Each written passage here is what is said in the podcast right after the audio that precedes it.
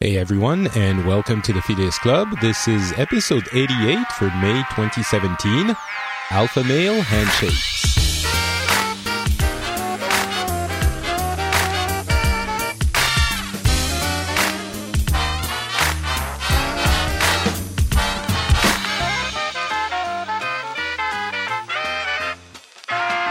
Hello, everyone, and welcome back to the Phileas Club. This is episode 88. It's May 2017. The weather here in, in rural Finland is absolutely wonderful, and I'm really glad to be on the show because there's a lot to talk about. My name is Patrick Beja, and uh, I'm joined today again by two of my favorite uh, American people in the whole world.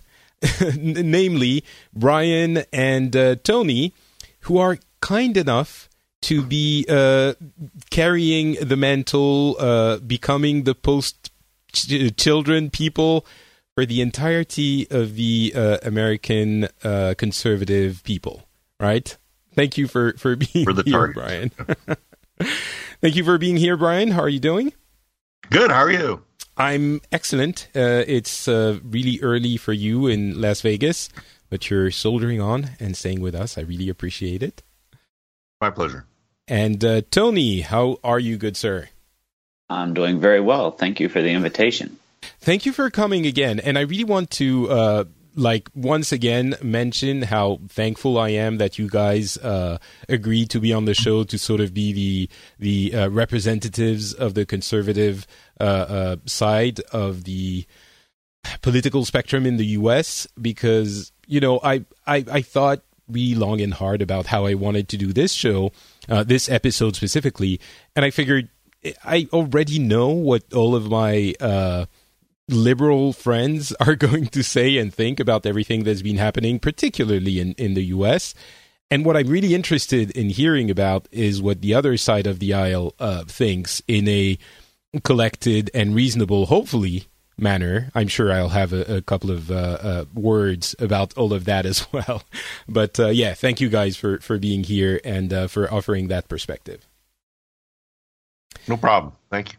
Um, and we also have a newcomer being uh, uh, very quiet in the background. Guy is joining us from uh, Brazil. How are you doing, Guy?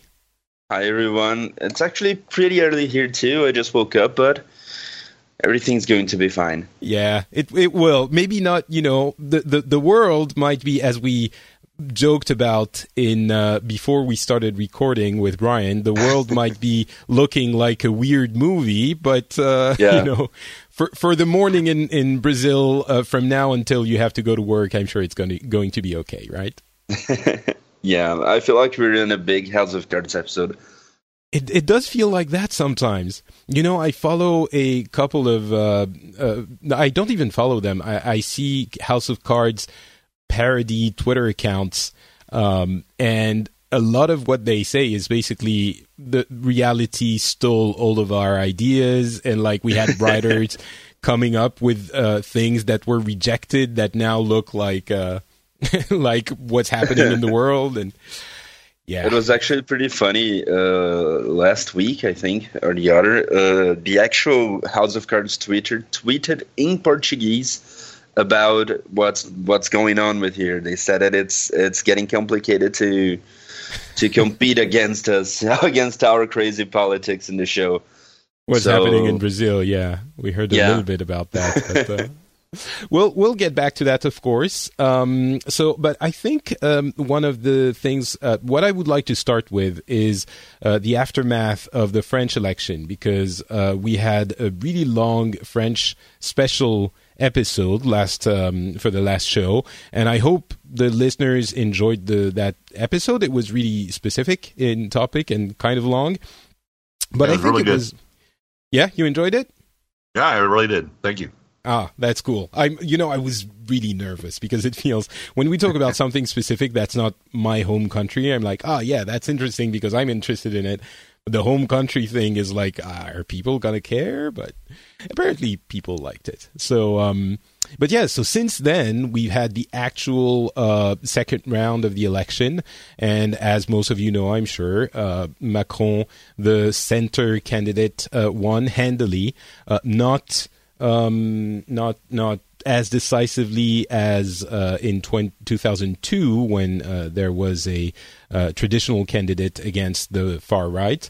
But still, um, I can't remember if the um, debate had happened uh, when we recorded. I think it did. Yeah, actually, it did. And so the meltdown of uh, the far right candidate Marine Le Pen, by everyone's analysis, made made her lose about five points.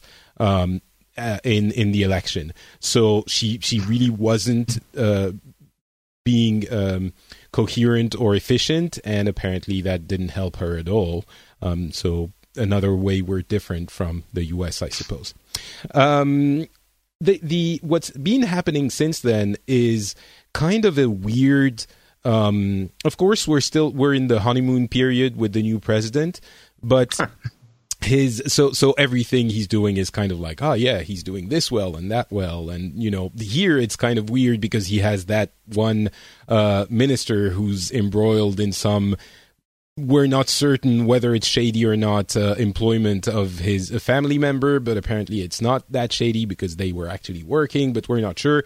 So there's a little bit of controversy there. But by and large it seems like he's managing to uh, stay uh, uh, coherent and stay uh, and and build a majority out of that party that didn't exist a few years ago.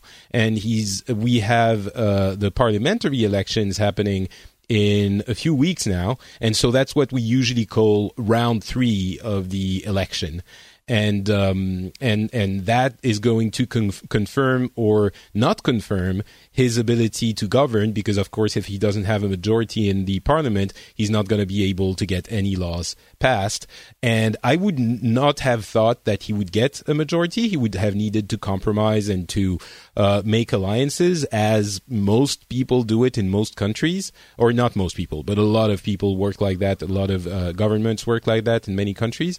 Uh, but it seems like he has a chance, a slim chance of actually getting a majority. He's getting a lot of uh, um, uh, uh, momentum thanks to the election, and a lot of people are seeing him as relatively, uh, you know, people are looking favorably on him at this point. Of course, it's only been a couple of weeks uh, since the election, so we'll see what happens a, uh, a few months in. But for the incredibly important parliament, parliamentary election, uh, things are looking a little bit brighter than I might have thought for him, of course, than I might have thought right after the election. He's building. Do you think people are looking already. for change on that? You think there's enough wanting there on the change yeah. to to make that it, it's really it's really uh, the the left wing party, the, the Parti Socialiste, is in disarray and has been since the election. The surprise is coming from the right wing party, the Republicans, who is of course strong, but not looking as strong as they might have been before. Uh, you know, uh, when he was elected, he sort of Macron is very skillfully calling uh, to the right side of the political spectrum enough, you know, center right, uh, that he's pulling in some of those right wing uh, representatives and electorate, of course. So he's being really crafty and, and kind of clever in that way. And so we'll see what happens in, in a few weeks. But um, so I'm curious how you guys uh, perceived the election, uh, you know, the French election, and how you heard about it. Maybe Brian. Uh, yeah, I, I, I was following it because you know you had your special on it, and of course I was always interested. And I read the Wall Street Journal too, and they were you know there was a lot of I think there was a lot of press about it going on. Uh, people were just I think it was the real thing was people were looking at uh, Marine Le Pen. Uh, they were seeing her. They were thinking maybe she might have a stronger show. I, will be honest, I wasn't sure about that. I, I I didn't think she'd I didn't think she'd be as that strong. Better than what her dad did, but not. So you, you didn't, didn't see. You didn't think there was a parallel between that, you know, especially since you're in the U.S. between that and the election of uh, Trump. You didn't see it like two similar things.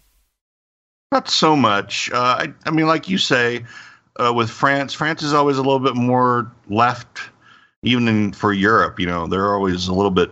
You know, there's a little bit more of left wing mm. string there in uh, in France. So I would have been I would have been completely shocked if Le Pen would have won. I mean, it, it would it would have been out of the blue, kind of like with Trump. yeah, I guess that the reason why we thought it might happen was that it happened before, but it the fact that something unlikely happened a couple of times doesn't mean it's going to happen again. Um, Tony, what about you? Um, how did you, if at all, did your your uh, colleagues, friends, or media you watch uh, discuss this and the after? You know what's happening with the election when Macron won. Did you uh, uh do you have a, a view on all of this at all? Yeah, as far as colleagues and friends, it's really not wasn't really a topic of conversation. Um, I caught some pieces here and there, a lot of it honestly through you, mm. um, and you know the media that I consume. It wasn't a huge piece of that. I wasn't really surprised either. It seemed like the numbers were kind of bearing out the way it was going to be prior to the election. So, uh, seemed that that was the way things were going. At least that's what you know the people that are supposed to know were saying, of course, again, like Brian kind of said, that's yeah. not what happened here, but it seemed to be going that way, so it wasn't really surprising. Um, mm. I, I, agree with Brian. I don't see it being an apples to apples comparison of what went on here. It, although I just don't know. I don't have that much um, familiarity with the French people and you know the the sentiment there, but it seemed that way. Mm and I think one of the things that was uh, pretty strongly felt, at least for the people who were happy about that result. And remember, if you listened to the, the previous show, there were people who were unhappy with the result on the right side, uh, on the far right side, and on the left with the Mélenchon voters, uh, because they were unhappy. They didn't, they feel like everyone on the right of their, their party is too much to the right. So they were also not super happy. They feel like Macron is also a capitalist, uh, pro big business kind of uh, uh, personality, and that's not what the country needs. So, except for those people who were unhappy, I think there was a lot of relief, not just for the country, but also uh, a sense that the the bad spell um, of super nationalistic uh, voting has been maybe not broken, but at least given a, a, a stop, a made a pause, and sort of showing the importance that France being pro Europe through its presidential election really gives a solid partnership between France and Germany to keep the construction of Europe and maybe fix the problems, you know, the issues that we've accumulated along the way, but making sure that we have a solid partnership to continue the strength of a common market, a common, uh, uh, uh, well, union, really. Uh, and, and so that is that, that there's that feeling that that election, even though it's one election in France, is sort of altering, shaping the uh, the the the world really because it means Europe can stay strong, and if Europe can stay strong, it gives a partner to, for you know an equal partner for discussions with uh, Russia, with the U.S., with China, and it, it's it's it shapes the world in a very significant way and and much more um, you know if it hadn't been uh, Macron hadn't been elected and Europe had been in question, of course, the entire dynamic, uh, the geopolitical dynamic of the entire world would have changed. So there's a, a, um, a domino effect there, or lack of domino effect there, that is incredibly important. Uh, and I'm curious, again, uh, Guy from Brazil, you've had your own issues, so I'm not sure you've had to, uh, yeah. you, would had you had time to uh, report on all of this in your media, but uh, I'm still asking the question. No, um, actually, in the last couple of weeks, the French election, the French election was something that was in the media. I, I happened to, to pass by some TVs sometimes, and and they were talking about it, but it was not so deep. You know, they were not so. Um, you're not going so so so deep on the matter. Like, what would happen if Macron won? What would happen if if Le Pen won? They were just saying like, oh, oh, Macron has seventy percent of the votes, and and Marie Le Pen has has thirty or something like that. They never went too far to say um, what each side wanted to do, what each side said. It was something really, really macro. You know, Mm, they yeah. they didn't went into too many details about what was happening. But um, it was decided last week, right? Uh, it was It two was weeks ago, last- actually. Two two weeks ago. 8th. So yeah, so a bit on the- even. Okay, so um, I guess there was one paper that did like a a, um, a more in depth news about it, but just that because um, the time that we're having here in Brazil right now is not that um, good for international policy politics news. So I guess we're kind of we're actually kind of lost on what's happening outside of here. Mm. Well, it's funny because, uh, and we'll get to that. Uh, but it's funny because in in France, of course, with the election, it seemed like for French people, it's a huge deal, and especially with Yeah. the ramifications for for Europe and then for the world. But uh, it might be one of those cases where, well, it's a huge deal for us because it's happening here, but really the only country where a huge deal is a huge deal for everyone, at least in the uh, common conception of everyone, is the U.S. And a- any other country, if something happens, it's like, oh, yeah, it's important to you guys, but we don't really care. Um, Um, at least that's the you know the image. But uh, Brian, Well, I was just thinking. Um, I thought with the foreign policy writers I would follow or read, and uh, I thought Fillon, uh, his collapse, I think, was kind of a big surprise.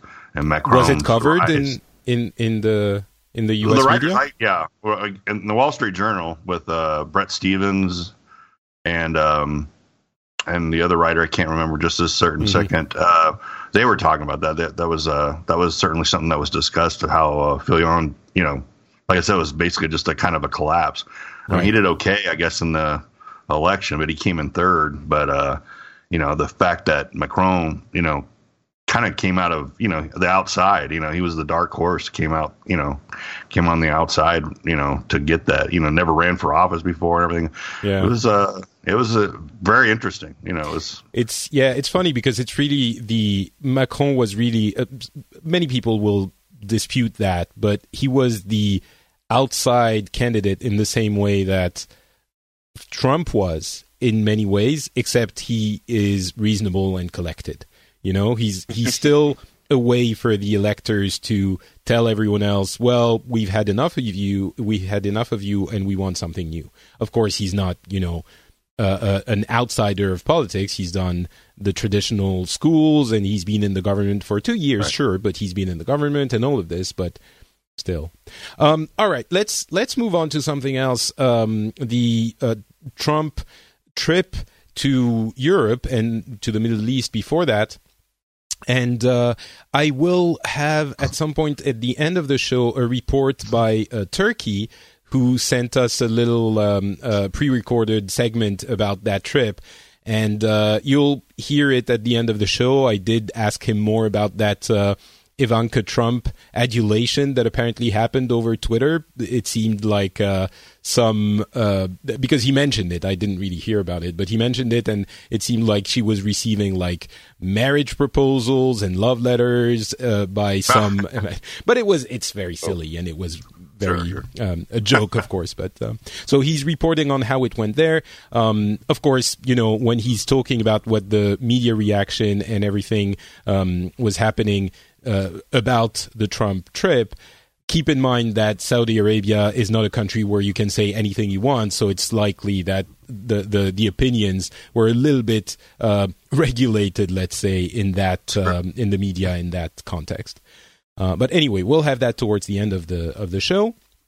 I did want to mention that charade, that that silly uh, media blast, media uh, uh, blowout that we've had about uh, Trump handshakes, and I'm sure. Uh, I mean, I'm guessing you guys have seen the handshake with Macron. Maybe you haven't, and I've seen it because it's Macron and it's France. But Macron was holding his own uh, on the Trump handshake, and like actually shaking, squeezing uh, Trump's hand so hard that his knuckles were getting white, and like there's this whole analysis of the Trump handshake now, and and you know uh, there's also a uh, a gif uh, of the of uh, uh, Trump shoving aside the prime minister of Montenegro uh, of Montenegro um, to get in front of the pictures, which is so cringeworthy. And you know, I understand this is just like theater and it's it does it's not the thing that matters.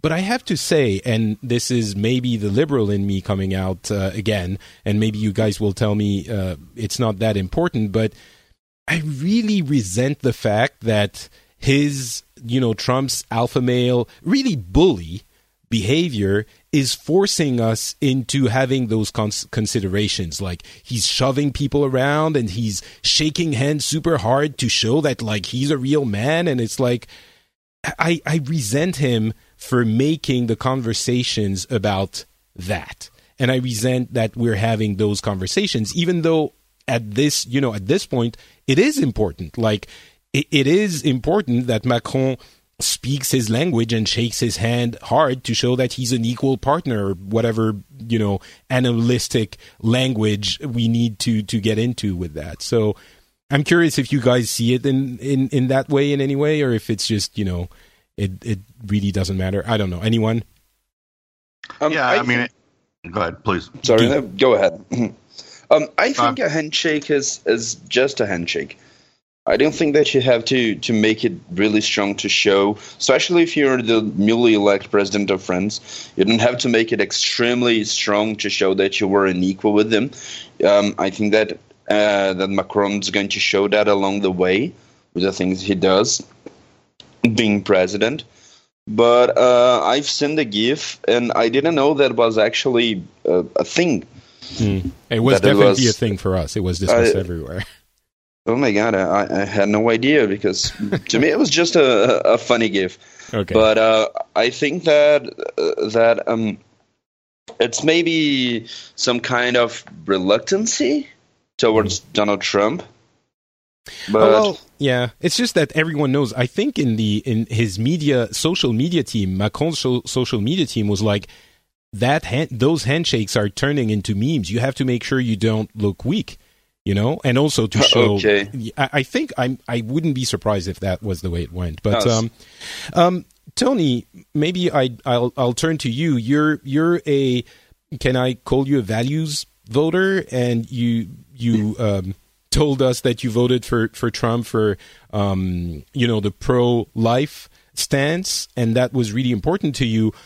I, I don't know how it relates to the alpha male handshake thing, but I'm curious to know if it impacts mm-hmm. you or your surroundings at all. Like if you have friends who are like, yeah, he's a strong leader and he needs to show strength, and that's how you show strength. I don't know, but um, what do you think? Yeah, I actually don't get into a lot of politics in my daily life, so talking about my friends in person just doesn't happen too much. I get plenty okay. of that on Twitter. So, um, but uh, you're you're right. I, I would consider myself a values voter, and I I agree with Guy, uh, but maybe from a slightly different angle. Uh, it's just a hand. A handshake is just a handshake. Um, yes, it, it, looks silly, and a lot of the things he does look silly. That's there's no disputing that. Mm. Uh, but he's under such, in my opinion, heavier scrutiny than we've had in the past. That every single thing that he does is people are pouring through every photo, every handshake to make a GIF, every video to see him uh, shoving a guy aside, and I'm not. I'm not disputing that that happened. Of course, I I might. What do you think of it then? What actually? Ha- I mm. don't know what was okay. actually happening. I looked at it because honestly, I'm I'm biased. I admit that. But when I see someone uh, post a GIF that is making fun of Donald Trump, I look closely to see okay, is what they're saying happened really happening? Um, I looked at the um, Melania smacking his hand away several times.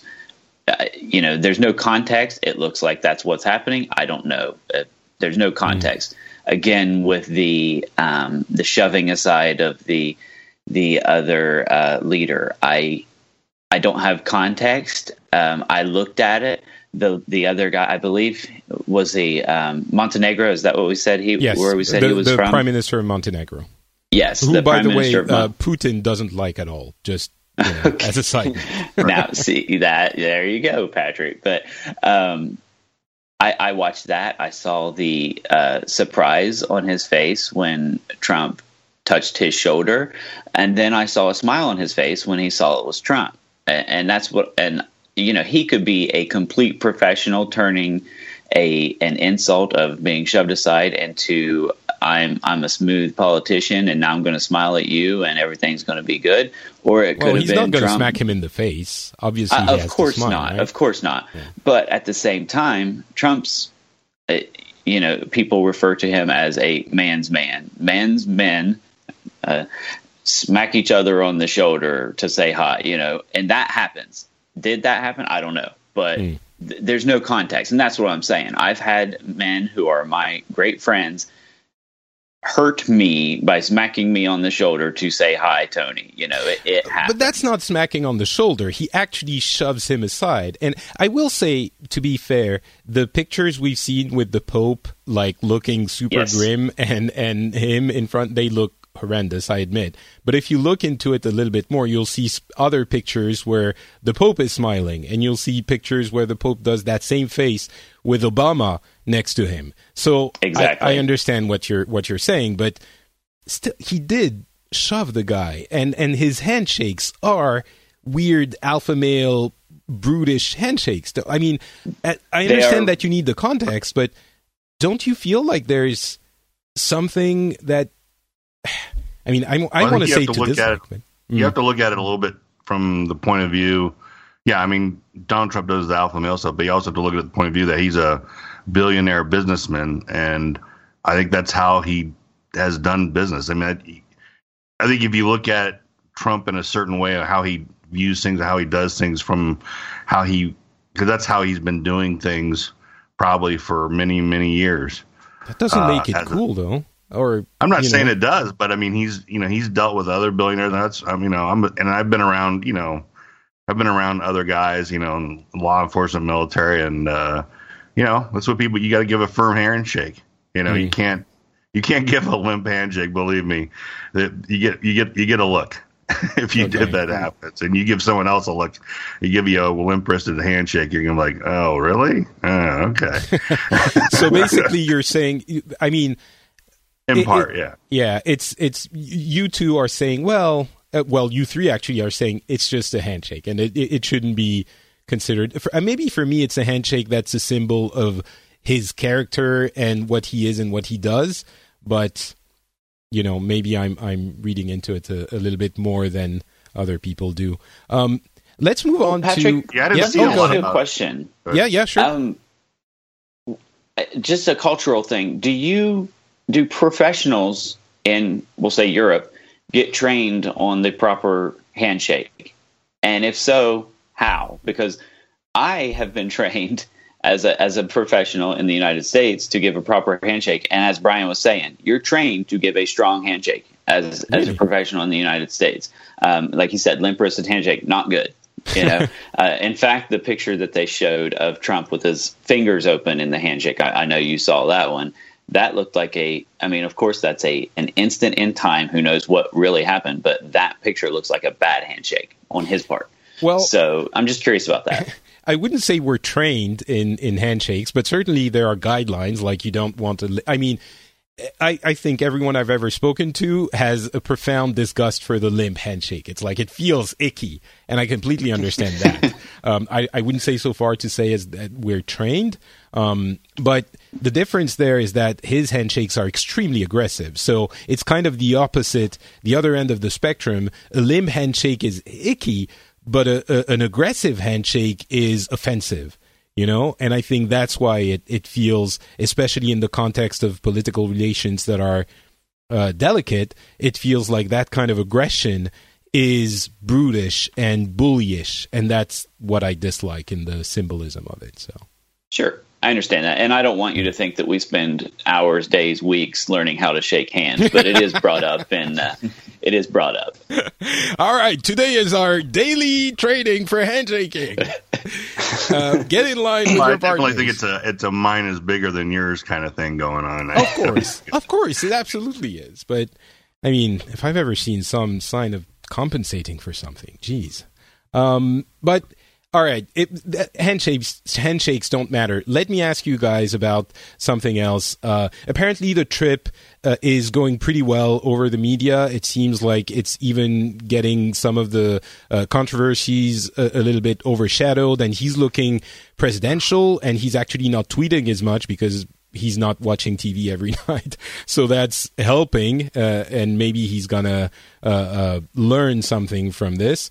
But there are a couple of things I want to talk about. Um, the dismissal of Comey, which was very surprising and very much discussed for all of us, and I know Brian, you weren't as uh, uh, outraged as maybe some others might have been.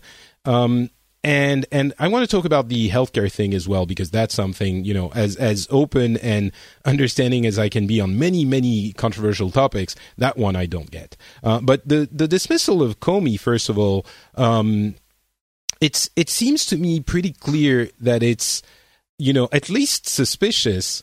And we all know why we think it's suspicious. He's heading the uh, agency that's uh, uh, uh, investigating the links to Russia from the campaign, and the person who's at the center of that investigation is dismissing the head of the agency. So it, seems to me like it's at at the very least it should raise eyebrows from everyone on every side of the aisle. Uh, Brian, you were telling me uh, on Twitter that you weren't as you know uh, offended or or your eyebrows weren't as raised i guess as mine Oh, I saw it coming. I mean, I didn't, I didn't see, I didn't see Comey surviving as long as he did. To be honest, um, I think, I think the, I think part of the timing on that was that uh, was a part of the uh, the Trump administration filling up slots in their administration because it, 'cause it was like the firing came like two weeks after uh, the assistant uh, attorney general was a Rosenstein was uh, was appointed and took office and that's I think that's when it seems like they there have been discussions about it or been considerations about it, and then when uh, Rosenstein came in, that it kind of got going. It just that that whole So the whole it- debacle. on I, I really think that what what you Comey think it's did just timing you think it has nothing to do with the investigation on russia The investigation's been going on since June, July of last year. It's not like the, the investigation doesn't get shut down because the director is there or isn't there. It still goes on. It's of course still it going doesn't on. but but you're telling me that the person you're investigating firing the head of the agency has no bearing on the investigation itself it, it, it doesn't you know it doesn't affect it it doesn't show a sign that it didn't there's affect it. I'm not saying it doesn't. I'm sure it has some effect, but it doesn't stop the investigation. I mean, no one is. I haven't said anything saying that it, it had that it has affected the uh, the investigation. And in fact, before the firing, they were the FBI was saying they had enough money. You know, everything was seemed to be like they were looking into it. Uh, I do. I do think. I think. I- I mean, I'm, I'm rather low. I don't really care for special prosecutors or special counsels to be appointed. But I got to say, uh, Robert Mueller uh, getting appointed in that role for this that was a good choice. I thought Robert Mueller was a good choice. I think uh, you know he's going to do his job, and uh, you know and that's Mm. what's going to happen. I think that was a good So- choice uh, Mm. for a special counsel. But I mean, first of all, Comey though, I mean, what he did in October, right before the election, that was just terrible. You know, and you can say it, maybe it helped Trump or whatever. I just thought it was terrible. I, I was like, I think everyone okay, we think we got something. Oh no, we don't have anything. Nothing's here. I'm like, really? I mean, you know, is that how you? like, You can't. He can't run his office like that. He can't be a director. For, yeah, director for, of for those who don't for those who don't remember, he was saying maybe we have something on on Clinton, and oh, by the way, so it brought Right. back the whole email issue and like, okay, so so Right, with Huma Abedin's uh, computer, they found emails on her uh, husband, Anthony Weiner's, uh, and he said, "Oh, we might have something." Made a big press conference, and then it comes back, "Oh, yeah, it was nothing." You're like, But you, okay, you really? think Yeah. Trump fired him because of that? I know that's the line in the No, I think. conservative I think party. that but of it. That certainly plays a big part of it. I think it's just. I think a lot of it was. Uh, th- th- they'd. I mean, I don't, I'm honestly. I, I. I thought he had to go. I didn't think there was any point. I mean, he. he And you don't think just- the, there's an appearance of impropriety Oh, here? there's certainly it doesn't. It appearance. doesn't. An It doesn't bother. yeah. Okay, let me ask you ask you the question differently. Does it not Okay. bother you at all Does it bother me at all? that that Yeah. Trump fired uh, Comey when he was investigating when his agency was investigating the Russia connections? It is that his agency was like six months into an investigation. I'm It doesn't really asking bother if it bothers you at all or not. You're saying Not not very much, no. okay. Um, because me- I, I know how the system works. I know how invest. I, I mean, I have an you know I have a background on in investigations. I know how that stuff works. I mean, bosses will you know can I know come and go, but the you know the work still continues. So sure, but I mean, if they came down fire said, the entire if they came down and said to halt the investigation, if they if he told Com- Comey to halt the investigation. And uh, and then he Comey said no, and then he fired him for that. Then that would be a big problem. But- well, Comey is now saying that he's not sure what Trump told him amounts to. Uh, uh, uh, how do you call it? Like in in stopping justice. Ah, what's the word? Uh, Obstruction. obstruction of justice. Obstruction. He's saying, "Well, I'm not quite sure." So it seems there were some words exchanged, and Hmm. okay, well, I, I guess we don't know. But the, you know what bothers me is that ultimately there's there's always this defense of well, we don't really know, and sure, we don't really know. I understand this, but for the Fillon thing, which you mentioned, we didn't really know. It's we had lots of suspicions, and there was enough Im- appearance of impropriety and some issues that we we decided, you know what, that's not okay. And I'm not saying that I want every uh, conservative uh, person in the U.S. to get down in the street and call for Trump's head. What I would love to see is some people on the conservative side, and I know there are some, but who would go, you know what? That I agree. That doesn't look good, and it's not okay that this is how ha- it happened. It doesn't have to be. It is obviously obstruction of justice, and he should be, you know. But it seems Yeah. that with all of Oh, those, it was it was handled badly.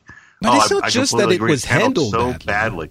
Well, you know, I thought, and, and I the, don't really and the care thing for with this. Sessions having had contact with with Russians and uh, you know all of those at some point it's not just this one thing it's that there's I understand it's just smoke and you don't know that there's a fire but when there's starting to be so much smoke you have to start wondering if there's a fire at least ask the question and Right. I mean Tony what, what where do you fall on this do you do you also go like you know are, are you on brian's uh, wavelength or does it not really bother you or does it does it start to to it, you know to to prickle you a little bit It, I'm sort of on Brian's wavelength, but again, coming from a slightly different perspective, um, I don't. I think it looks terrible.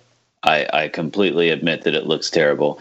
Um, I what I believe, and no one knows, so I'm just going to say what I believe is probably happening is Donald Trump has spent years as a businessman, and a businessman does what he wants in his business for the most part. Um, if he doesn't like someone's performance, he fires them.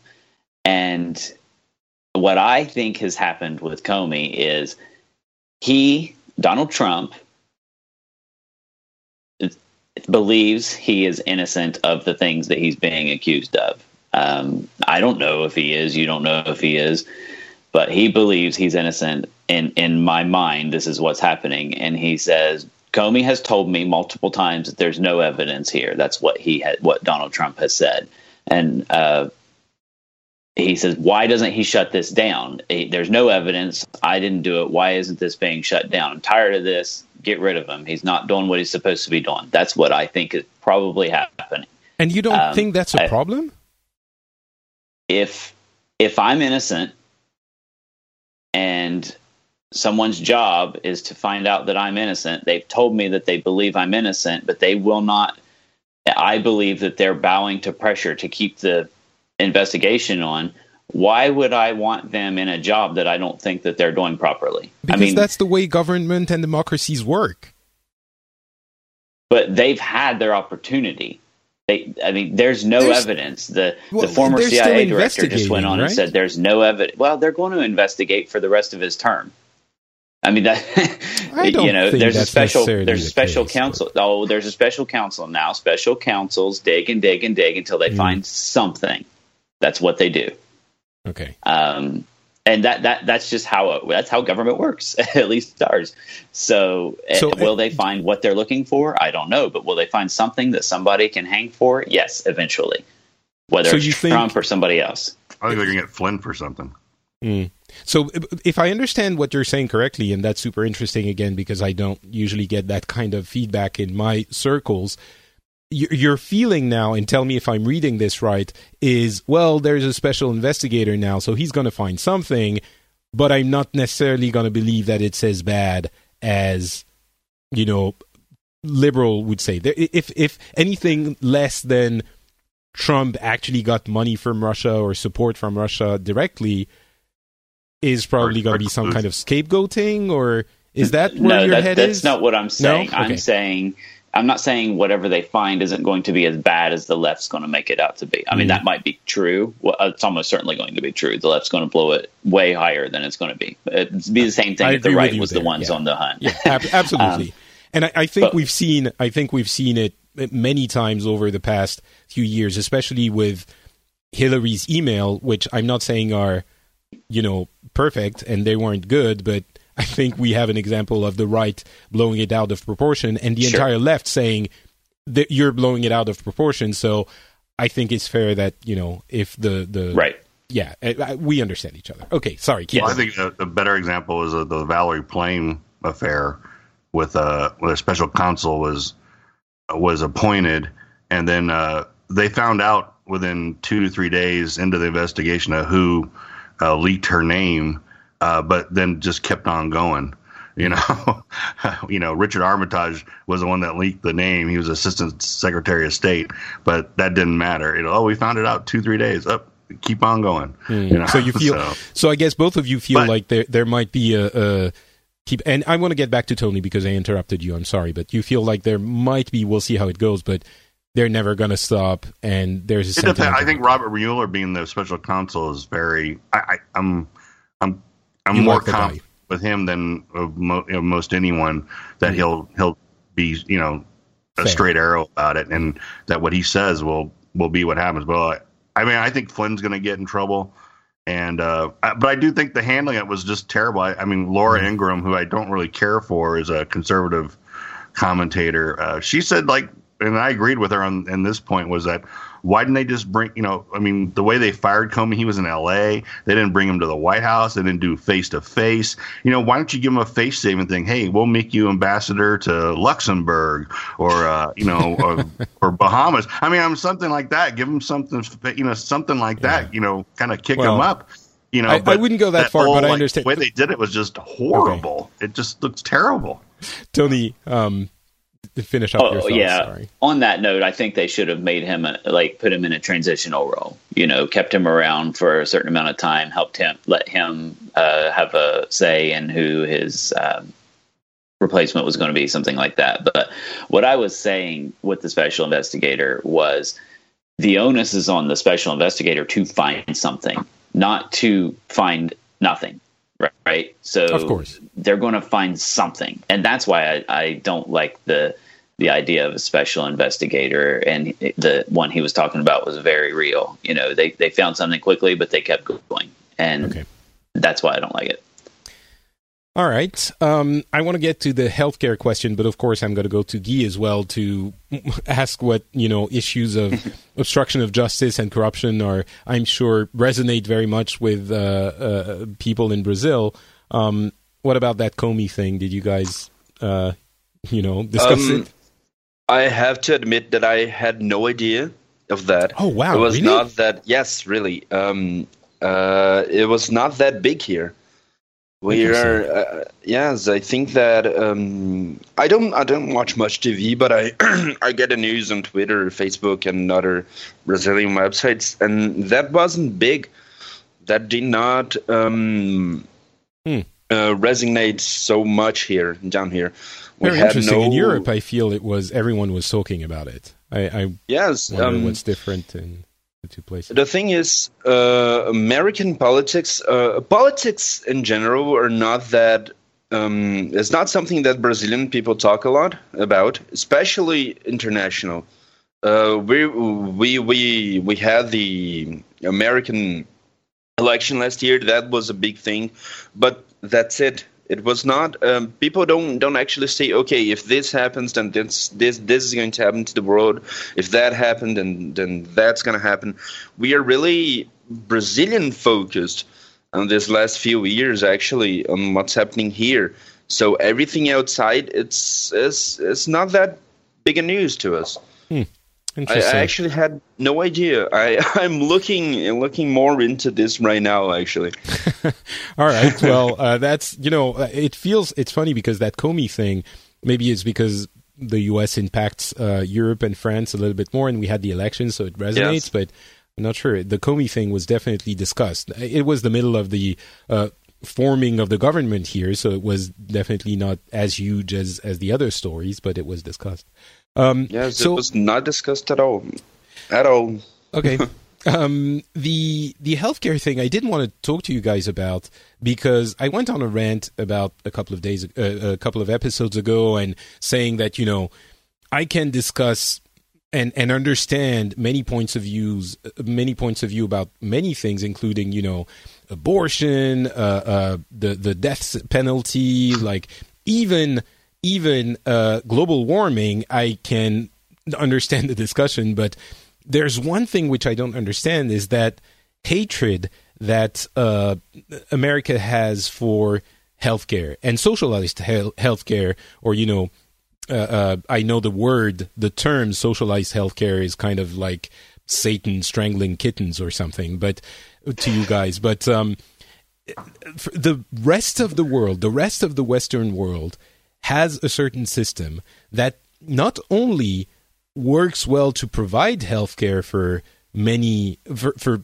everyone really. The essential healthcare yes you might argue you know glasses or dental work is not super well covered but essential things people don't die in the in the streets right? And um or don't get bankrupt because they get cancer.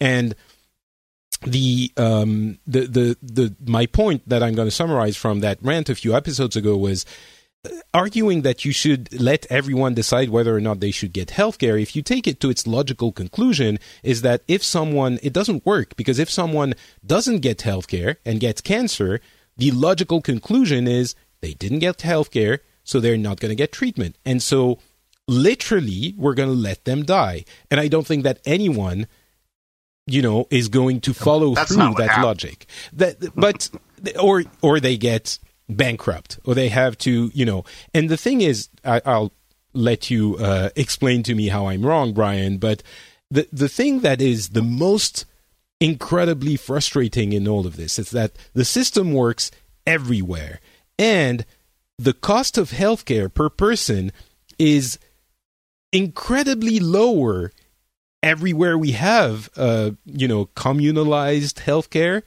than in the U.S. It's about, I think, now nine thousand bucks a year per person on average um, in the U.S., and it's about the the closest country after that in in that list is like Luxembourg because they have like a, a huge aging population and it's 7,000 and after that most countries are around 6,000 uh, per year per person.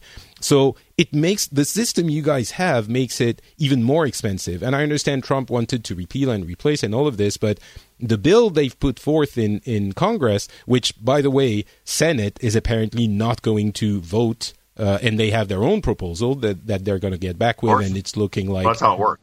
Yeah, but the the one that they put forward is taking away so much and making it, you know, the pre-existing conditions and like all of this. So, but in general about healthcare, from my point of view, I just don't understand how you could think healthcare shouldn't be treated like the military or the police or like it's we put everyone's resources together and we apply it to everyone and it's a it, it doesn't work if you let people choose or not choose you know choose, choose to get it or not to get it. It just the system breaks down.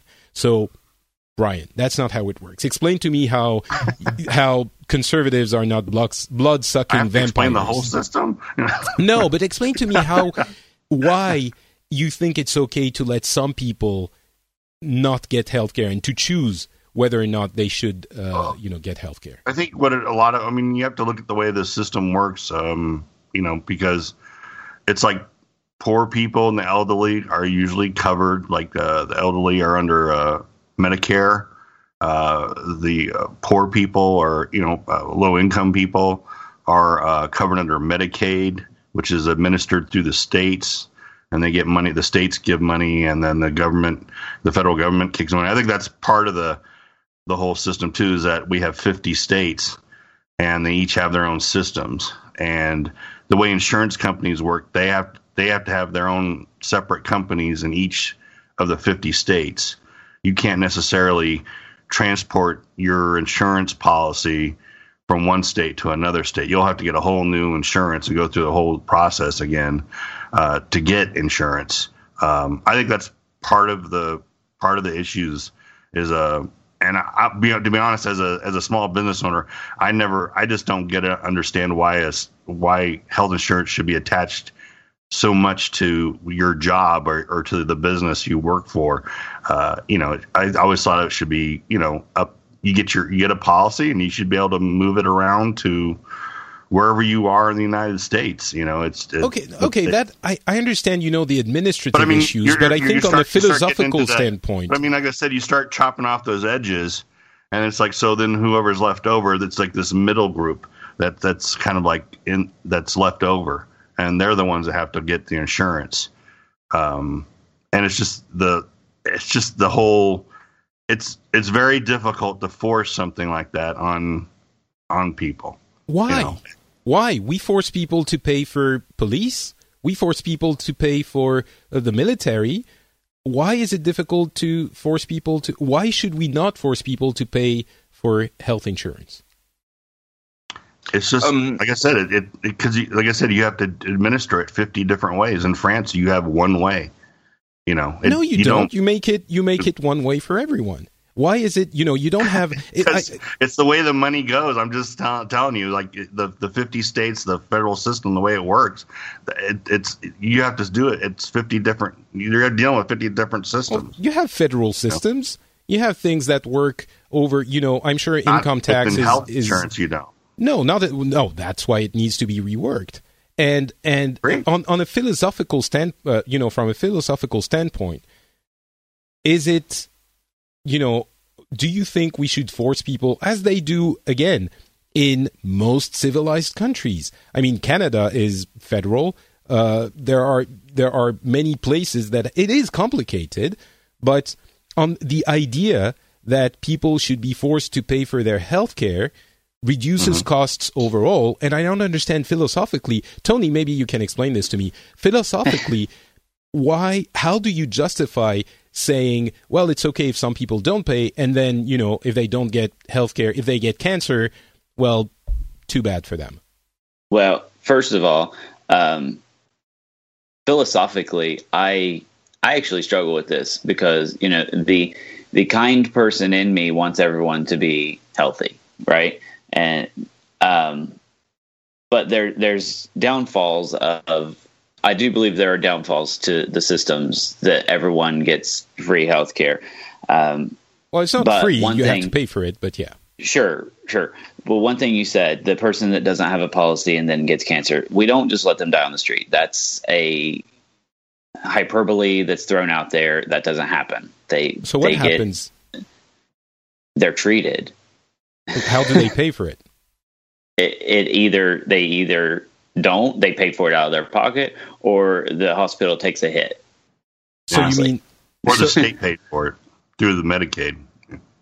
Yeah, someone pays for it, um, but do you have to sell your house? Let them die on the street. Do you sell your house if you have a house to pay for it? Can the insurance companies come after your property? You don't have I don't know the answer house, to that. No, they don't do that.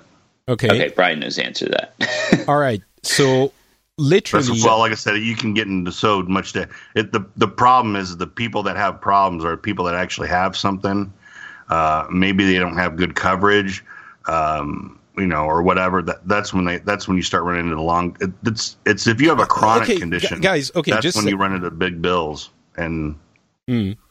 But if so, what you're saying, what you're telling me is, well, even if you don't, you didn't pay for your insurance, you're going to get treated. So why would anyone ever pay in that case? I don't understand how the system works. Well, it's not optimal.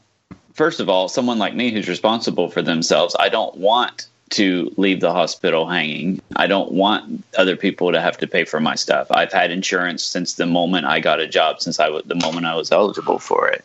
And well, um, I understand that you're a good person, but let's talk about the the person who isn't and who's thinking, you know, what's the the downfall for someone if they decide not to pay for the treatment? Uh, not sorry, not to pay for uh, healthcare, and then they do get uh, cancer. Good question. I mean, I, I know for a fact we don't just let people die. So that is a good question. I, I'm sure there are some expenses to them. There are going to be some out of pocket expenses, but if they just have no money, I don't know. Good question. But Brian, to go know? back, oh, sorry. I, okay. Yeah, go go well, go ahead, Tony. Go answer go. your question on the sure. philosophical level. Um, I I do want everyone to be healthy. My issue is how it's different from police and military are you start talking about people's personal decisions that affect it, right? You start talking about the person who lives a horrible life that now the society at large has to pay for them to be healthy when they've made awful, stupid, ridiculous decisions to get to that point. Um, and your level. I, am not sure I understand what qual- you're what you're saying. Like so, someone who I'm saying uh, the meth addict, and we have a huge mm-hmm. meth problem in my area, the all over the country, but in my area of the country especially, uh, it's it's a big deal. Um, do I want them to die? No. Do I want my money? I mean, do I want to pay for them? Not really, but you know, so that's where my my struggle comes from. Mm. You know, I I want actually I want to be able to choose to pay for them, right? Mm. I, I and that's where charity comes in. I believe charity is a real option. You know, there are charitable hospitals, um, and that's that's a that's a big deal. But also, the level of health healthcare declines under these socialized systems. What? Canada, no. you mentioned. Uh, why do Canadians come to the United States to get health care? Oh, that is. Oh my God. No, that is not what. Maybe some super rich Canadian will come to get, you know, the best possible health care. I'm sure that for someone who has a lot of money, I'm certain the U.S. can provide the best possible health care in the world. Yes. I'm, I'm fairly sure, however, that most Canadians are very happy with their own healthcare in their own country. I can tell you that in France, for example, where we are very socialized in many things, we get, get great healthcare and we get it at a you know uh, fifty percent less overall per person, all of that, than you guys do in the U.S. with your system. So for the good of society, everyone would pay less if everyone was paying a little bit. Well, but you know what? Maybe maybe we can get back to it. I know that Guy has to leave fairly soon. Although Tony, maybe you hmm. do have to get leave fairly soon as well. Well, um, it, you know, I have a little bit of leeway, but if okay. definitely if Guy has to leave, we need to get his okay thoughts um, in. And and we'll get back to this in a second because yeah, I want to hear about Brazil. Unfortunately, we can't solve healthcare in 10 minutes, and that's a tragedy. I was certain we were going to do it. Um, but yeah, Guy, so uh, first of all, maybe tell us about how, how healthcare works in your country, and then tell us about that crazy uh, sure. presidential scandal you're having. Mm-hmm. Sure. Um, healthcare here is a little complicated. You have pretty much two ways to have healthcare. The first one is through your job. Uh, so your your employer is going to pay for your healthcare, or you pay it yourself if you don't have any of the uh, of the two ones, so for instance, you don't have a job and you can't afford healthcare, uh, you can use the public system. But the public system doesn't work. It doesn't work at all. Um, there are huge lines of people that are waiting two to three days to get uh, to get a, a, visit with a doctor. So people tend to to just go away from the public services. And uh, healthcare here is actually divided. You you guys were saying that it is divided by your job. That, uh, then each time you get a new job, you, you have to get a new healthcare. Is is that right? Yeah, pretty Uh, much. Yeah, In a basically. lot of Um, cases, yeah. Here it is divided by your profession. So if you are, uh, yes, so if you're an engineer, if you're a doctor, if you're uh, like me, uh, I work with with marketing and publicity. You're going to go to certain groups. Okay, so I'm in the the the publicity group, and there I can have like these healthcares. I choose one, and I start paying for it, and it is mine forever until Mm. the end of days, or until I get really sick and, and, and have to change to some other that that that, that covers something bigger. Hmm. It seems like you know what I get away from all of this is all of these systems look really complicated and un- unnecessary. Just do what we do in France. Have socialized healthcare for everyone to cover the basics. Yes, Yes. sometimes there are going to be things that don't work, and you have an additional thing that you can choose to pay for or not, or you know a little bit or more to get more healthcare for the less essential things. Just do that. Yes. You'll be fine. Um, I- but okay, I completely agree with that. Thank you, Guy. um, we might get back to it because I want to discuss this a little bit more. But um, yeah, the presidential scandal. What the hell is happening Okay. in Brazil? Um, first of all, uh, so, so that you can understand what's happening right now, you have to understand uh, a little bit more about Brazil, especially that we have two different kinds of police. Okay, we have a Police, federal police, okay. yes, and a civil police. Um, the civil police is the the the day to day police. Okay, the ones that you see in the streets, the ones that are gonna get like a bank robber or something, and the federal police is the it's it's uh, someone who's only going to deal with to deal with bigger scandals. Okay, like uh, corruption. Someone who, uh, it's only the federal police is who is going to go and arrest uh, a politician, for instance. So, um, since 2014, we are in the middle of, uh, of a, a, a federal police operation which is called Lava Jato. It is um, like car wash, okay? It's like the car wash operation, something like that. And That sounds like uh, quite a program. yeah, and it is focused on getting, uh, on fighting corruption and looking and arresting people that are actively corrupting the the governmental system. Okay. How did that get about? Like, how do you kickstart a, a movement like this if the government? I, I, my impression is that the Brazilian government is quite corrupted.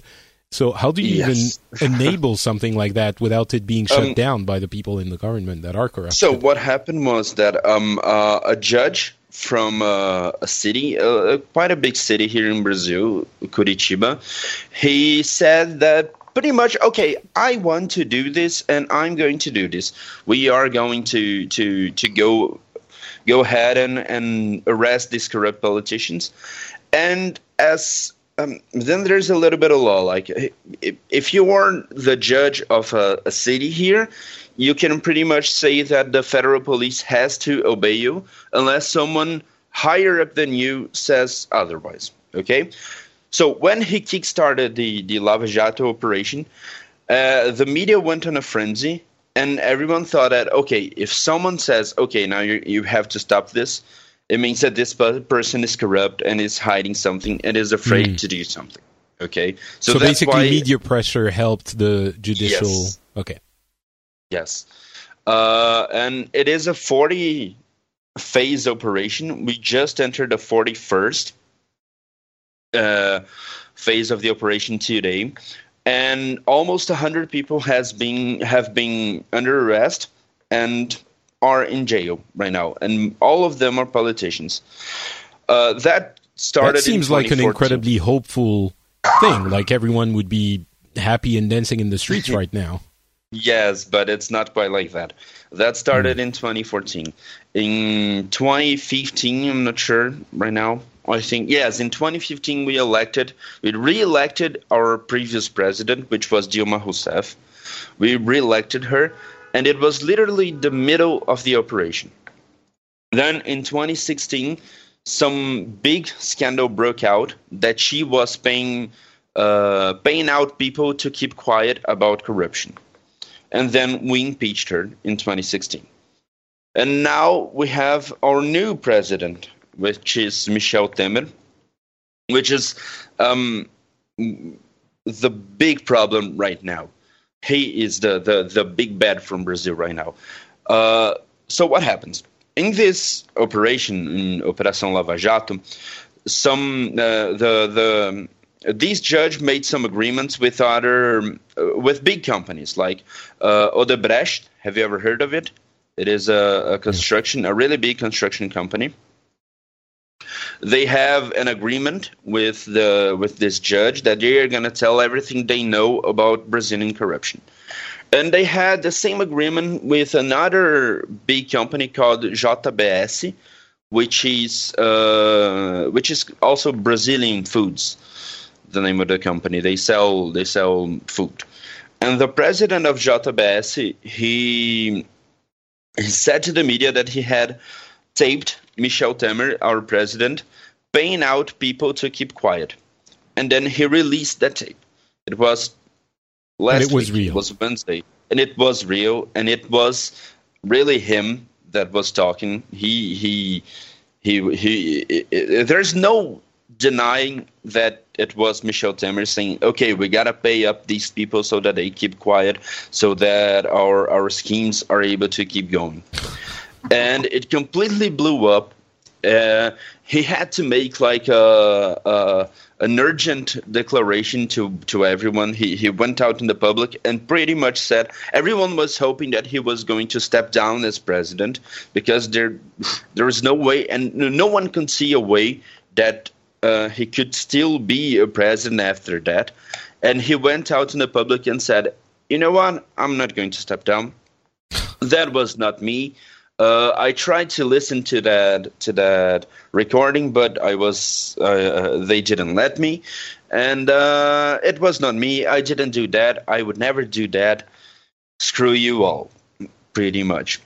Hmm. And now, um, uh, the president from JBS, which is named Joesley, he he has been threatened. He and his family have been threatened. They are actually in New York, New York right now and he can't come back to Brazil because if he does, things are going to happen. And everyone is, uh, and there is a new impeachment process happening right now to impeach our current president.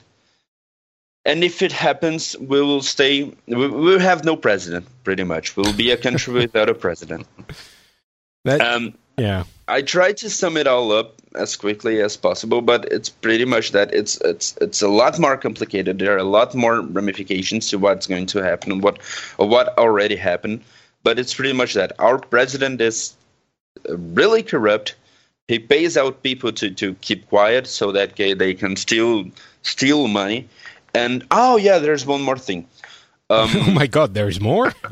there's yeah, there's the drug thing.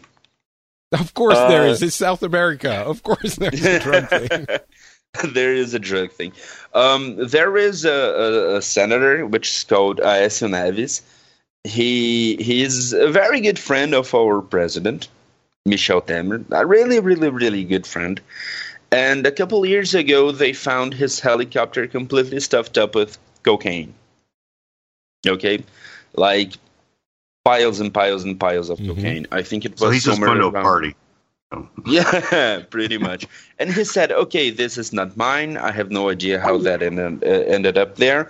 I am not going to do anything." And he was not arrested, and nothing ever happened to him. Uh, after that, that recording of Michel Temer went out. Uh, he was mentioned in that recording that that he wanted 200 million, uh, 200,000 reais, which is around um, I don't think I, I think somewhere between 70, 60 and seventy thousand dollars. He wanted he wanted two hundred thousand reais to to keep quiet, and so and some security that he wouldn't ever be arrested for that cocaine, and that blew up at the same time as the the the Michel Temer paying out everyone. That's Wow. pretty much what's happening right now. Uh, it's chaotic. There are happening many riots. I, I'm going to look for. Um, there are some pictures actually from riots that happened yesterday and on Wednesday, where people sent set the uh, set the field between the the, the the the the presidential house and the street on fire. It's uh, things are getting pretty rough. Mm. So That's terrible. Yeah, it sounds it sounds pretty bad. um, okay, so you know it's funny. I I think because we've had so much, we heard a little bit about it, but of course not as much in detail. I'm curious if uh, you guys in the U.S. heard about that as well. Yeah, I, I've I've read a little bit. It like the the Wall Street Journal is usually pretty good, but I, I got to say I was I know a little bit, but not not nearly as much as what uh, Guy just told us. Uh, I'd also like to hear about well, what what uh, how is what, what is what's going on in Venezuela affecting Brazil at all? Um, not much actually. Okay, not good. much because um, Venezuela is not oh, is not really uh, how can I say it's not really uh, they they're not part of the same South American group as we are. So Mercosur they or something like that. yeah, it's Mercosur. So their their politics don't affect us directly. Okay. All right. Um, well, Tony has dropped off. He's going to try and come back in just a second, but I think you have to go, Guy. So Yes, I don't want to. it's my time. Uh, no thank problem. You, thank you so much for being on. Uh, I know your podcast Yeah, it's good to podcaster hear. as well. So. Thank you um, very much for job. the Thank you, invitation. No, Uh, do, do you want to let people know where they can get uh, some of your content? I'm going to put the links to the to the show Um, notes uh, uh, to your you Twitter can account in the show notes. But Sure, you can follow me on Twitter at Sleipnir. And I, I myself have a podcast. It is in Portuguese, and it is about depression and how to face it. I haven't recorded an episode in forever, pretty much, but um, I'll, I'll, I'll send Patrick the links, and you can put it in the show notes. all right. But that's pretty much it. And All right, thank you for the invitation. Thank you very much for being with us, and good luck on your you, long day ahead. Thank you all. Bye bye. Bye, Guy. All right, uh, Tony, you're back. I believe so. Yes. Can you hear me okay? Yep, perfectly. Yep. Awesome. Um, all right, so I think we're just gonna finish off on the healthcare thing, and then I'm also gonna ask you guys, you know, what made the news for you, but I'm pretty sure we covered it already. Um, but so on on the healthcare thing, um, you know, there's this. You were saying, Tony, that you don't want people who make bad decisions for themselves to, uh, you know, uh, uh, get money that they don't deserve, kind of, because they made their own bad decisions. Um, and get the very expensive Wow. healthcare. Well, That- that I don't know how to put it because that's that's you know you're saying that if you make the bad decision, it feels bad that we have to pay for your poor judgment. Is what you're saying, right? Yeah. Okay. Yeah. That it does feel bad, and and like I said, I I do struggle with this because I do feel compassion. It's not that I'm just this heartless person. It's like, no, it's my money. You can't have it. But um, I think that's there's there's a bit of unfairness there to me that um, you know a productive healthy individual is paying into this system a you know someone that isn't healthy and maybe not productive is not and they're you know they're getting the same stuff. That to me there's a level of that feels bad man there I think you know that that idea of fairness. I think everyone gets. You know, it's not like in in countries that have socialized medicine we're like oh yeah no problem at all it's fine you you smoked crack all your life and you're you know you've turned down every job that was ever offered to you and that's fine i think you know there's context where we understand that probably a lot of the people that end up uh, being drug addicts end up being drug addicts for a number of reasons that aren't just I don't care about anything and I'm going to smoke drugs, you know, I'm going to smoke crack. There's social context and maybe medical issues and a number of things, but we also understand that. But then the the the sentiment of of fairness isn't completely foreign to us as well.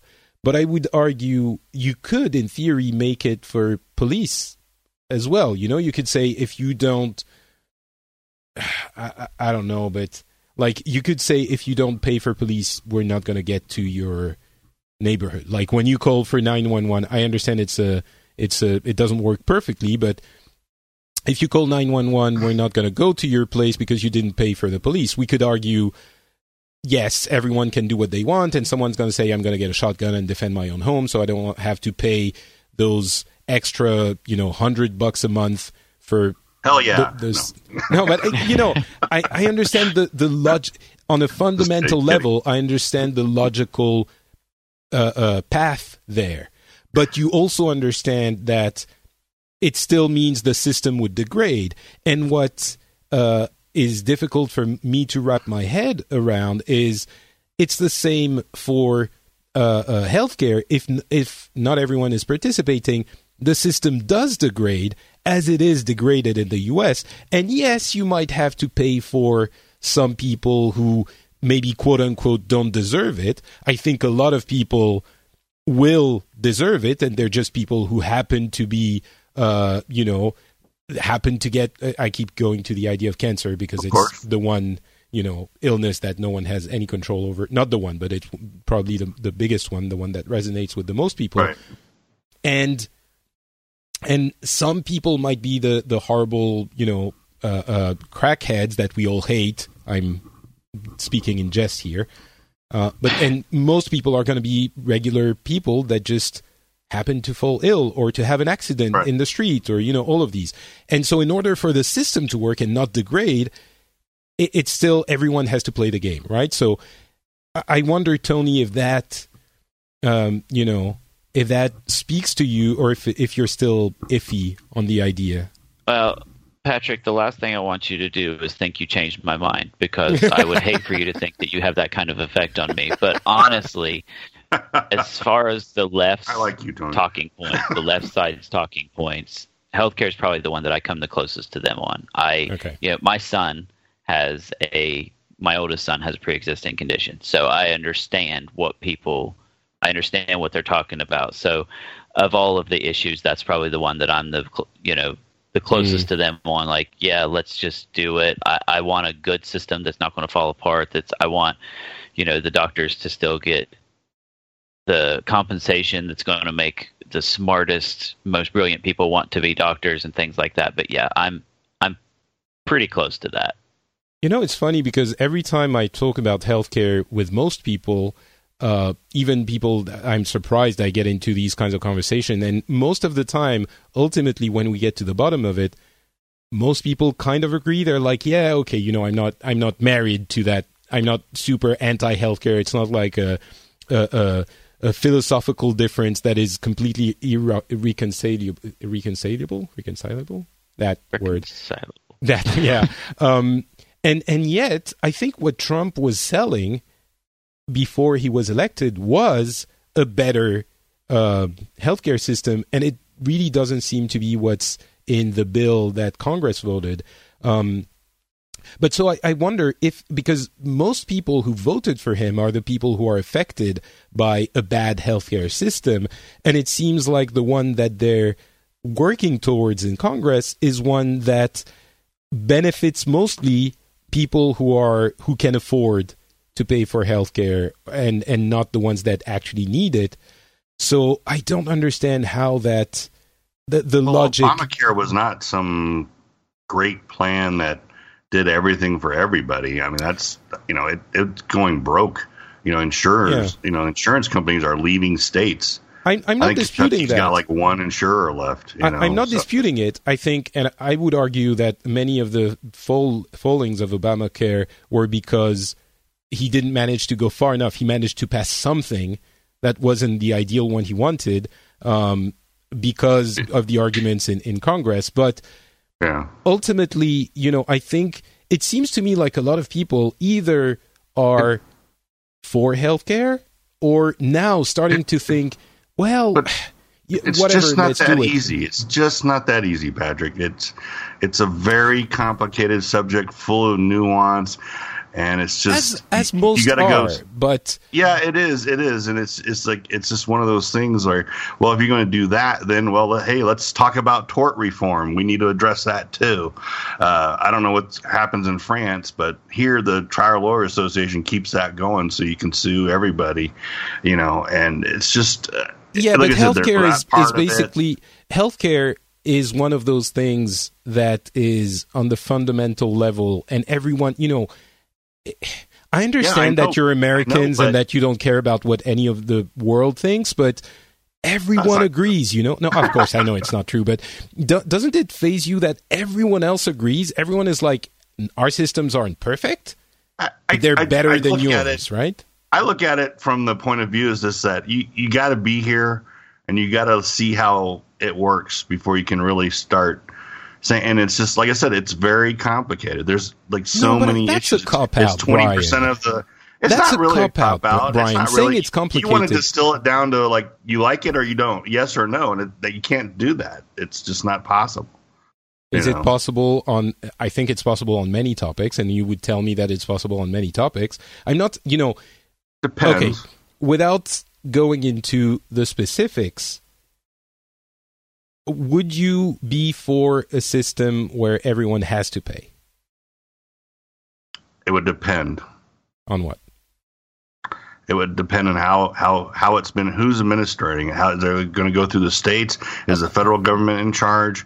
Uh, well, you know, it's it goes through a lot of. It's a there's a like I said, it, it depends on how you put it together, and it depends on how Okay. it gets put together and All how right. it's going to be run and how it's gonna- you know uh, you know. Okay, okay, all right. It's complicated. Uh, I'm just I- saying it's on, like, on this. you, no, you I understand. on this one, I I it's think on or it's a off, but it's just not how it works. You know, it's never going to be how it works. You know, when you look gonna- at systems in other countries for healthcare, Right. we're not talking talking about morality here. You know, we're not talking about is it okay to uh, end a pregnancy. We're not talking, although that plays into it as well in other ways. But we're not talking about is it okay to take a life if someone has committed a heinous crime. We're not talking about choices that are incredibly morally difficult. We're talking Right. about looking in other countries. Does the system administratively, uh, systematically, does it work better or not? And in every country except the US, there are systems where medicine is somewhat socialized that work better and cost less than what you have in the US. Do you really think That that does cost less. it's It does cost complicated, it's complicated and we have 50 states is means you can't implement something that is somewhat similar that would work for you guys? No, what I'm saying is that it it's going to be it's very difficult to implement something with 50 states involved that they can all agree on, you know, and that's how that's how it how it is. The the core question there is uh, uh, the way I understand it is can and the, the the only one that really matters is do we want everyone to be forced to pay something? That's the core one. And and again, the way I understand it is the one that people are the most divided on. And if you don't agree that everyone should pay, then the system breaks down, right? After that, you can implement some form of it. But if you don't agree on that basis, the system breaks down. And that's why I keep coming back to that question. But I don't see how it can be. I mean, I understand it's complicated, but I don't think it's it's complicated in how you implement it. It's not complicated in whether or not you implement it. Is it? Does that make sense? I just, you know, like I said, Obamacare got as you know as it got passed, you know, with a super majority in the House, you know, super majority in the Senate, and it was still, you know, lacking. And because not everyone's paying. side. Because you can decide whether or not you pay. Well, yeah, that that's part. Well, and that's the whole. That's part of it too. I mean, that's they opened up the insurance pools, and then like you, like I said, people didn't. Well, they kind of had to pay, but they, they could choose between a fine or Yeah, paying for exactly. insurance. In a lot of cases, the fine was cheaper than paying for the insurance. yeah, so And the people insurance decided costs- not to pay. Yeah, yeah, and the insurance costs went up. You know, I know because mine not did. everyone. Yeah, because not everyone was paying. yeah, but yeah, you know, I mean, It's hard- again. I'll, I'll tell you what. I, I have a Mm. small business, and I remember before Obamacare, I offered, you know, I would offer these uh, these actually reasonably priced health insurance for my employees, and you know, most of my employees were under thirty, and you know, guys and they're under thirty, and I'd get maybe two or three, like out of fifty guys, like two or three would choose to do it. To, to buy insurance, and like I said, a, a reasonably priced. Now that reasonable price is gone. I mean, it's it's going to be a lot Mm. more expensive. It's going to be a bit more expensive for them, for someone in that position, someone that's in their twenties. Right. You know, I am healthy, you know, and all that stuff. You know, But you That's, understand uh, that in the other countries, healthcare per person is significantly lower. oh, I do. No, no, I Right? yeah, no, no, I agree. Yeah, I understand that. Yeah, hundred percent. Yeah. All right. Oh. well, a- at least I, I made some headway with, with Tony, and we sort of got to Right. almost an agreement. I think Brian is a lost cause. I'm not gonna. I'm No, not gonna- no, Patrick, still, that was I mean, not you. Actually, I, I'm in. you. Actually, I'm. Oh, sorry, the Tony. VA you- system yeah, now. let's let's set let's set the record straight. It wasn't me. You were already kind of on, on the on the fence, right? Yeah. Okay. fair enough. Fair enough. You know, on this topic, it's my. I think it's my. It's my. Uh, uh, how do you call it? Like in French, you say cheval de bataille. Like the one issue I would go to war on almost. Right. Um, so I'll take what I can get. Tony, You're if I hitting us reveal with it that at five you- in the morning, Patrick. You know, come on. Sorry, Brian. It's it, you're hitting it, hitting us with it at five in the morning. You want to talk about healthcare? Like, oh man, That's true. It's it Go is on. very early for you, and uh, and I think I, I really want to thank both of you. Uh, it's not as early for you, Tony, so you get less of a pass. but uh, Yeah. but uh, we did end up closer than I did with. I thought we were going to so- talk more about Trump. To be honest, that's what I was expecting. You know, Yeah, well, I it really kind of is expect late. healthcare to pop up. um, I, I guess you guys have to go. Uh, anything else you want to uh, cover very quickly before we end the show? Or are we good? I would. I'd be interested, just really quickly, to talk about the Gianforte thing. Um, I'm sure you guys have heard of the politician from Montana that assaulted the reporter, and he won. he still won his election. oh, he did. I didn't realize. Was it yesterday? It was yesterday, Mm. and he won. And So let me uh, explain very quickly for people who might have not please. heard of it. Uh, basically, it was a um, uh, an election. Is it uh, senatorial or congressional I think it's For the House. for the House? Okay, Yeah. so Congress, and uh, he was having a discussion with a, a journalist that was being a little bit forceful, or at least you know asking questions and wanting to get an answer. And he body slammed the guy. I'm joking. It's not funny at all. He physically restrained the guy and threw him away. And of course, there was the recording that was um, that was the recording audio that was showing this, or we could hear it what was happening, and it doesn't sound good for Gianforte at all. and there was the a. Fox News crew setting up for an interview in That the room at it. the time. Yeah. Yeah. they saw the whole thing. Yeah. So he won, Tony. And so he won. did win and i i don't like that. I i think it really shows that our you know the american people are seeing elections at this point of a lesser of two evils nearly every time. You know there are certain situations where it's not that case but and at i think we or you know the the government the senate the house need to stand up and say we're not going to seat people, you know, that are convicted of a felon. Now, of course, he wasn't convicted. This it's a not apples to apples comparison, but we're getting to the point where Oh. both Republicans and Democrats they'll just overlook the worst kind of behaviors just to get their guy into office, and it kind of Mhm. makes me sick. I'm not saying. I, I don't know anything about the race. I don't know if the other guy was a complete lunatic or what, but I think you, could say that this guy might be a complete lunatic since he's body slamming reporters. I mean, that's not okay.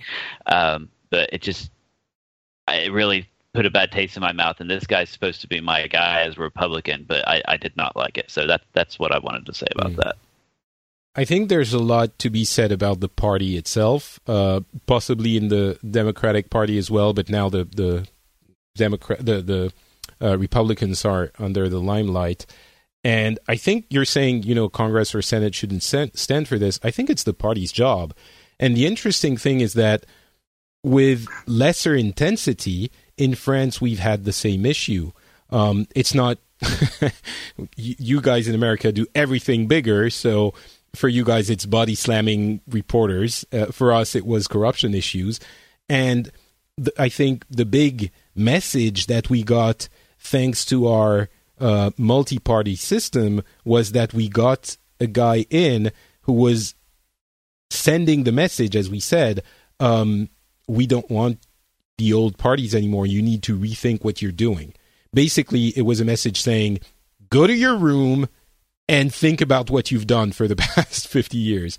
And one of those issues was was corruption. I think in the US one of those issues would be extreme partisanship.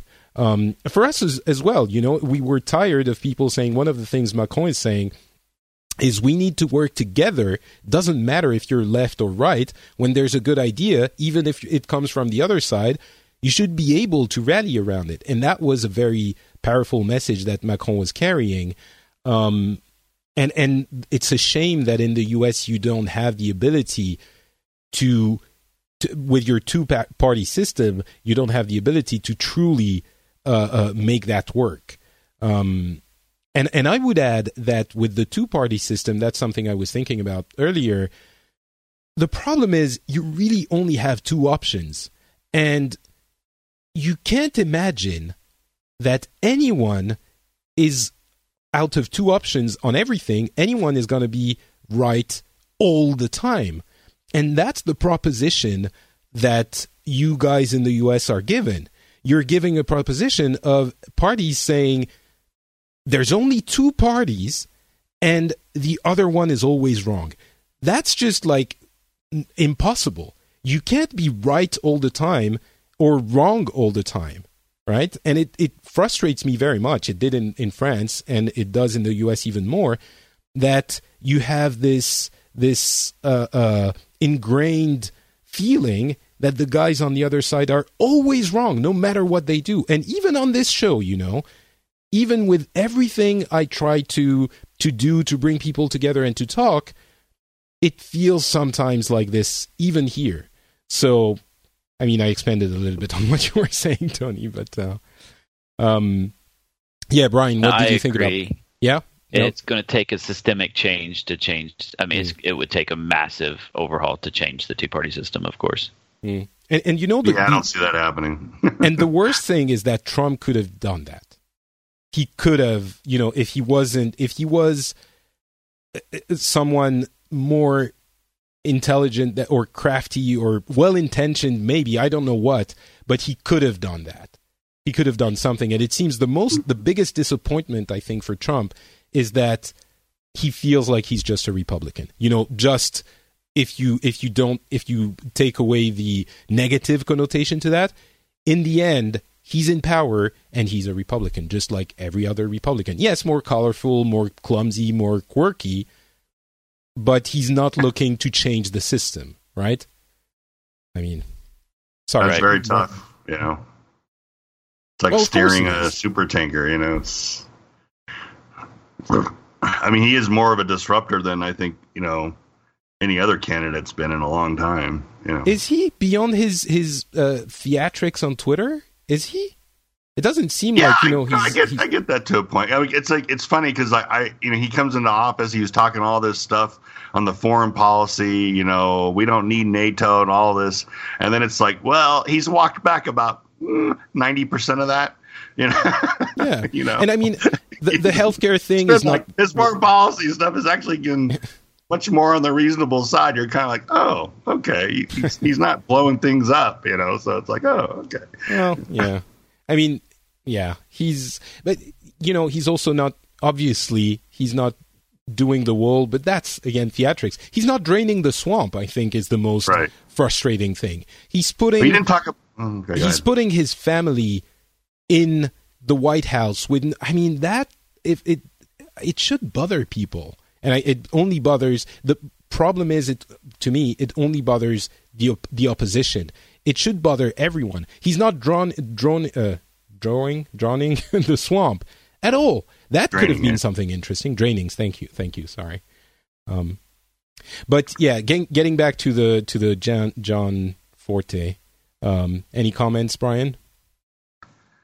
Um, About what? About what? about I'm sorry. you know Jan For- Frante Forte being elected, even though he body slammed. the- Oh yeah, that guy. Yeah, I I just I th- you know I, I don't think it was him winning's not not a good thing. You know, it's just Mm. kind of like you know it's. I think he should have lost. You know, to be honest. You know, Yeah. and if it had happened like a week before election, he probably would have lost. Yeah. You know, but uh, they had a lot mean, of uh, Montana. They're early balloting Republicans. are there, so that's you know probably what one th- one thing does bring me a little bit of of uh, hope. It's that Fox News is apparently losing ratings. Um, they're down a little bit, and and I think it bit, yeah. does. I think it does show that even the Republic. Of course, you're going to have the twenty percent on the left and on the right, and it's the same in France. It's the same everywhere. Who are never going to change their opinions on anything. Um, but I think it it shows that the Republican base is thinking, all right, that's too much.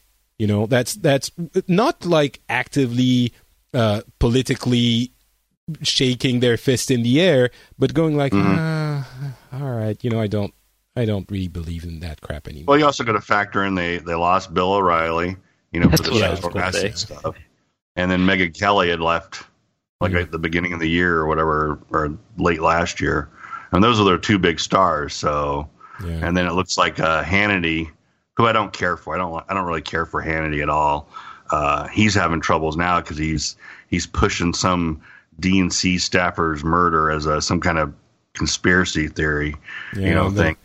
The Donald just- on, on Reddit is also very upset about this, saying it's some kind of conspiracy to yeah we Yeah, it's some kind of it's that, it, yeah. It seems like it's going It's more along the lines of the pizza place child porn thing. You know, it's like yeah, and what? Hannity What? is I mean yeah anyway Hannity is special. Um, That's, yeah, yeah, and- good. Okay, I think uh, you know. I I even would like to ask about the Infowars aberration thing, but I maybe we don't have time. Maybe that would be for another day. Um, Yeah, I probably do need to head out. okay, all right. quickly. It, it's been it's been a, a, a good show already. Let's let's end on the note that maybe people are coming back down to earth on on the partisanship, or maybe one day. Yeah, I um, don't think so. you don't think so? Uh, I'll be honest. I don't really. You know, looking at France, I'm thinking maybe there is really the two party system is we need an independent that stands a chance, and I think with the disappointment that uh, people are having in the system. You know, even with Trump not blowing everything up, I think it's fair to say, I think there's a chance for an independent to actually do something in four years. And by the way, I predict that Trump is not going to run in four years again. I think the GOP is not going to let him. I understand they can't, you know, force him to drop out. They can do a primary, but I think he they're they're gonna if he runs again, I think they're gonna present someone, you know, do the oh it's cool, we're gonna have primary, we have to decide again. And my inkling inkling is that he's actually gonna say I was the you know I was the best president. I've you've never seen a president like me, but now I have a business to run, and he's gonna go and he's not gonna um, run again. Possible. I think it depends on the economy. Like I told you, I Yeah, I think it, it's 100 percent on how the economy's going. you know Yeah. what? If the economy is going super well, everything will be fixed. Everyone will be happy, and I'll even be happy to uh, to to have Trump again if he manages to. Uh, to, because if you guys do well, I'm pretty sure we're going to be doing well as well. So I'll be happy. Right. Um, all right. Thank you so much to both of you for being on. Um, as always, can you tell me where we can find you on the internet, if at all, Tony? Sure. Uh, you can find me on Twitter at Tony Staley, and that's pretty much the only place I am. Excellent. I will have the uh, Twitter account in the show notes, of course. Brian, what about you? Uh, you can find me on Twitter at bhess, uh, b h e s s, and um, I would say if you're if you're interested, uh, read the uh, articles in the Wall Street Journal about Venezuela. Mario Sanchez, uh, Mary O'Grady has uh, written some really good columns about that lately, so it's very interesting. There you go. The, the I think that's your favorite publication. you always refer It to is. It is. It's it's among them. Among them. Yeah. Yeah. All right. Uh, my uh, Twitter account is not Patrick. I'm also not Patrick on Facebook. If you want to follow me there, uh, you can find the show notes at FrenchSpin.com. And you can, of course, uh, comment over there uh, if you wish to. Um, there's also iTunes, of course, or any other podcast catalog. If you can go there and leave us a review and a few stars, you could be like uh, Slapiel from the UK, who says a great solution to echo chambers. In the age, in this age of echo chambers, this podcast allows you to hear a balanced view on the world's current events, much needed in these day and age. If you ask me, keep it up, guys. Thank you so much. And uh, if you uh, also think that you should, um, that people should listen to the show, one of the ways uh, to let people know is through iTunes. You can, of course, refer people to uh, the show by social network and all of that. I'm sure uh, you know the ways. And of course, you can support the show on Patreon at patreon.com slash the Phileas Club. Uh, the, no, the, the, the address is in the show notes and everywhere. It takes about a, a minute and a half to sign up and um, contribute. I, of course, uh, uh, can't thank the patrons enough for their support. This is what keeps the show going. And if you think that these kinds of things should be supported, if you think that this uh, show is worth something to you, then uh, you you might consider dropping the price of a cup of coffee uh, on the show for each episode. That would be immensely appreciated. It is at patreon.com slash the Phileas Club. Thanks to all the patrons. Thank you for listening, and we'll talk to you in the next one. Oh, and of course, before I forget, uh, Turki's summary of the uh, trip, of the Trump trip in the Middle East, is coming right after this. Hello, everyone on the Phileas Club, and hi, Patrick. Uh, sorry I couldn't join you today live, but uh, as to Patrick's uh, request, this is a quick update from Saudi Arabia. Uh, in the news recently, apparently Trump has decided to make his first foreign trip to Saudi Arabia and the Saudi government has taken full advantage of this. Um, we had uh, the Saudi government, of course, has decided to have three summits in Saudi Arabia. Uh, the first one was the Saudi U.S. summit. Second was the GCC, uh, Gulf Cooperation Council U.S. Uh, summit, and the Arab Islamic U.S. summit. Um, Saudi Arabia invited over 50 world leaders from the Islamic and Arab world to attend this uh, summit, and uh, the entire uh, country has been in celebration and anticipation of this. Uh, there were multiple events uh, to celebrate this visit. Uh, Saudi Arabia has, especially the entertainment authorities, have we had some local concerts uh, with uh, some uh, American musicians. There were some uh, American uh, sports teams and so on that were participating and competing against local teams, um, and so on. Uh, of course, Ivanka was here and Melania, and they've been visiting around and meeting with different people we had also the a, a tweet a Twitter event where Trump was supposed to be speaking in. Uh, apparently, at the last minute, he decided not to, uh, as he was tired. Apparently, uh, so I think that's basically general news. Uh, I think what's major about this is that Saudi Arabia has taken full advantage of this to show itself as representing the entire Islamic and Arab world uh, in its relationship with the U.S. Uh, it is the first country Trump visits. Uh, it's also where he met with all majority of the Islamic and Arab countries under the sponsorship of the Saudi government.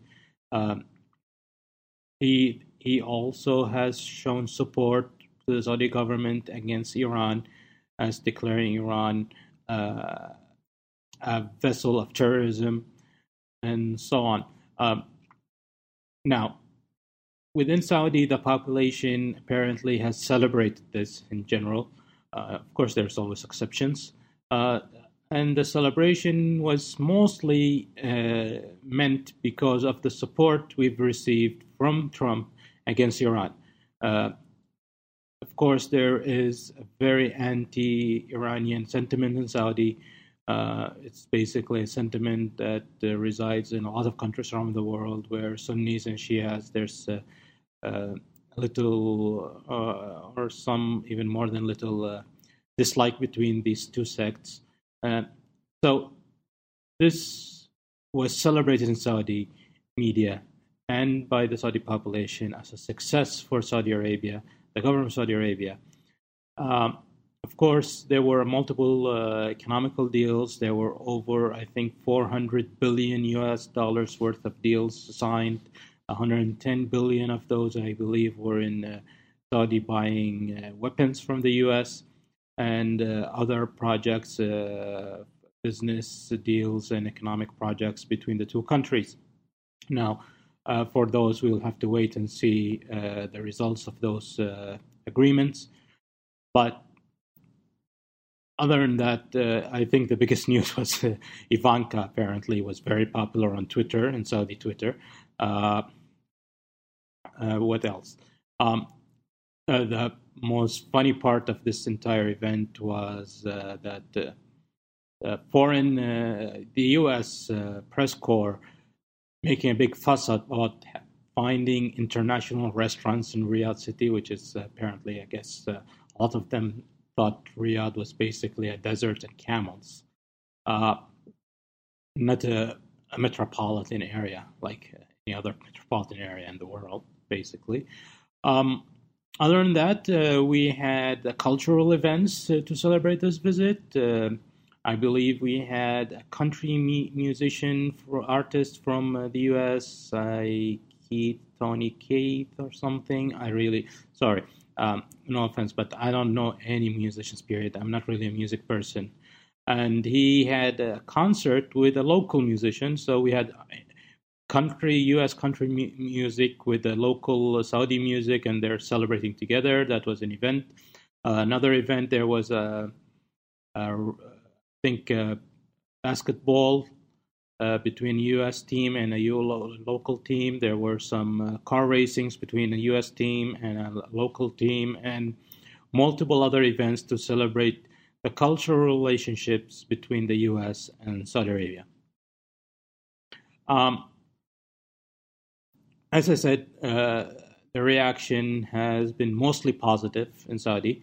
There was uh, some hate from mostly from outside Saudi uh, those who from other Arab countries or some Islamic countries, either because of uh, the attack that Trump and the U.S. government had on Iran. So those were be supporters of Iran.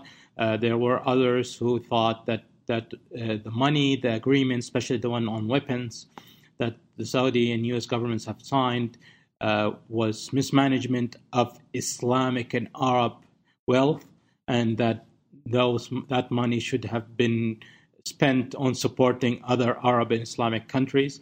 Um, so you have all of these type of people. Uh, there were some voices from inside Saudi that opposed this uh, on different levels, different reasons, but they were very low voices compared to what you would expect. And I think the major reason is the anti-Iranian sentiment has helped uh, to dull those voices a lot in Saudi. So that's a quick update in Trump's trip to Saudi Arabia. I hope that's helpful, and I hope I can be on the next Phileas Club Live and uh, we can have a more uh, active discussion on this matter. Uh, thanks, Patrick, and see you all later. Bye.